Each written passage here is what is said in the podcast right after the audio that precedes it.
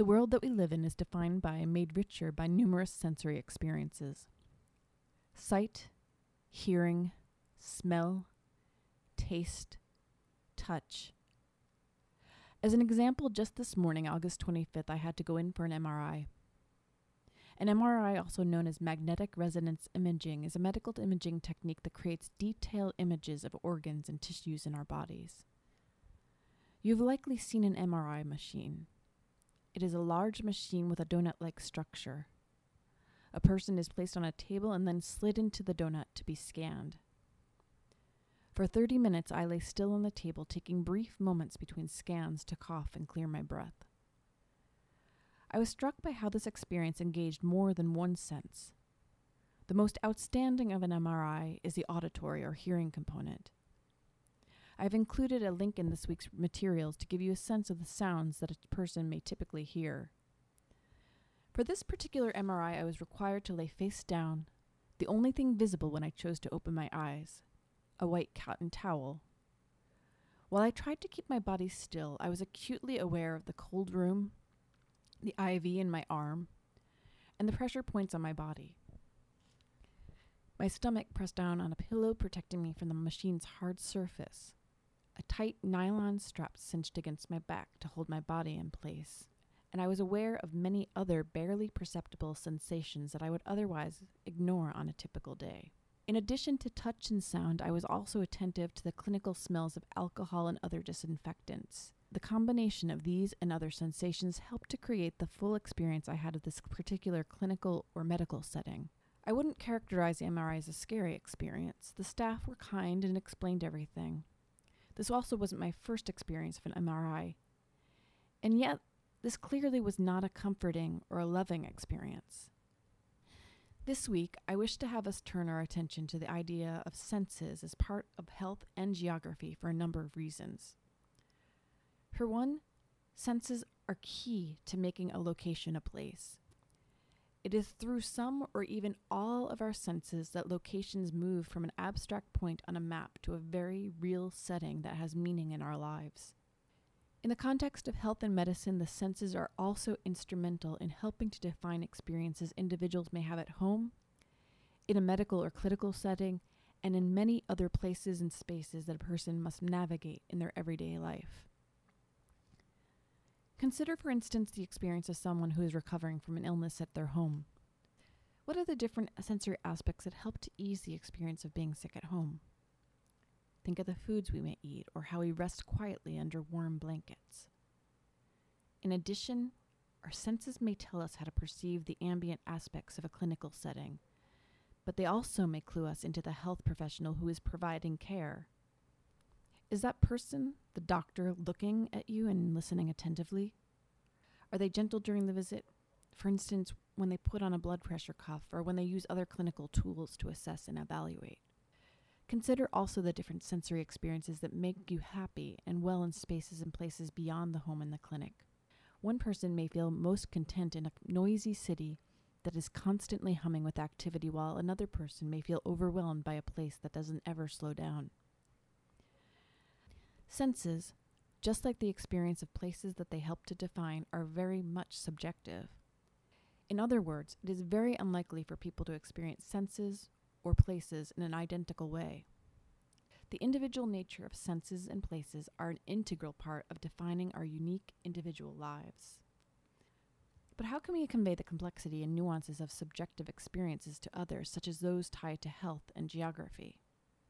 One way that health researchers, including geographers, increasingly approach subjective health experiences is through recognizing that they help to form the basis of a story or narrative. Consider the anecdote about the MRI that I used to start this podcast.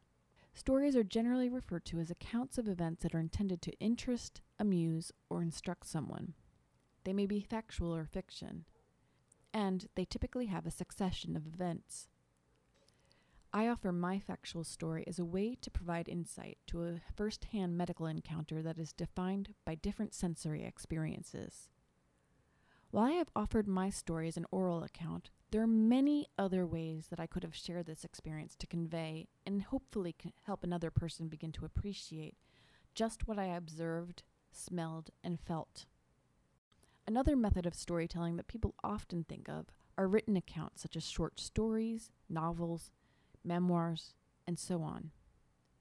But there are so many other ways of conveying the depth of a personal experience graphic novels and comics, poetry, photography, painting. These are just a few of the myriad ways of communicating and sharing an experience. And like written and oral approaches, these forms of storytelling can be used to describe an account or event and may even help another person understand and imagine the sequence of events and the senses experienced by the storyteller. The wealth of different storytelling approaches helps to suit different stories and storytellers. This is an important consideration. Not all forms of storytelling suit each storyteller, nor does each form of storytelling suit each story. While you may gravitate to writing short stories, another person may prefer drawing comics. Similarly, an account about an internal or interior experience like anxiety may not be clearly and effectively conveyed across all forms of storytelling. We will be referring to multiple forms of storytelling during the course of the semester, which can help to convey health experiences that pertain to different geographies and that may be defined by barriers to access to health and healthcare. As the stories we'll follow illustrate, different forms of storytelling work to share these experiences help to situate us as an outsider directly into the experience of the storyteller, and allow us to come as close as possible to seeing, smelling, hearing, feeling, and tasting what the author or the storyteller originally experienced.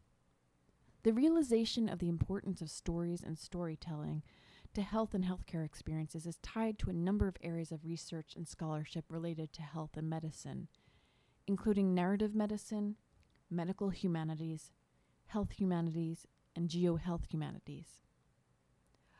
I'll go over all of these different fields in the coming weeks. For now, we'll talk about narrative medicine and medical humanities, which are most typically thought of as clinical or medical fields and used within medical education for medical students and practicing doctors. Both narrative medicine and medical humanities take the position that the stories conveyed in arts and humanities, along with the insights of scholars and practitioners of the arts and humanities, are important tools for teaching vital skills to health professionals. One skill that is often emphasized is how multimedia stories may help health professionals listen more closely to patients. The idea that the arts and humanities can help health professionals like doctors learn to listen better might at first seem peculiar. And yet, it also makes sense. One of the main complaints that people make about doctors is that they don't listen. This is likely an experience that some of you may relate to. The increasing pressures placed on doctors to see a greater number of patients during the day may be one reason doctors may not be listening closely. There are numerous other reasons that account for doctors not listening closely to patients. Those working in the areas of narrative medicine and medical humanities identify that both producing and analyzing creative works that recount stories requires an incredible amount of attention and focus skills that are also critical in close listening. This observation has motivated the belief that the arts and humanities can offer insights that may help doctors learn to listen better to the needs and experiences of patients. While medical humanities and narrative medicine have leaned towards emphasizing listening, I strongly believe that we must engage and rely on all of our senses to better appreciate the health and medical experiences of others and to be cued into our own health and medical experiences. Senses are what define our experiences of places and spaces at different scales. They are also inextricably tied to the most intimate scale of all our bodies. A word about this week's readings and resources. Narrative medicine and medical humanities typically focus on a practice known as active listening. I have included a guide on radical listening, which addresses a related approach that aims to do more.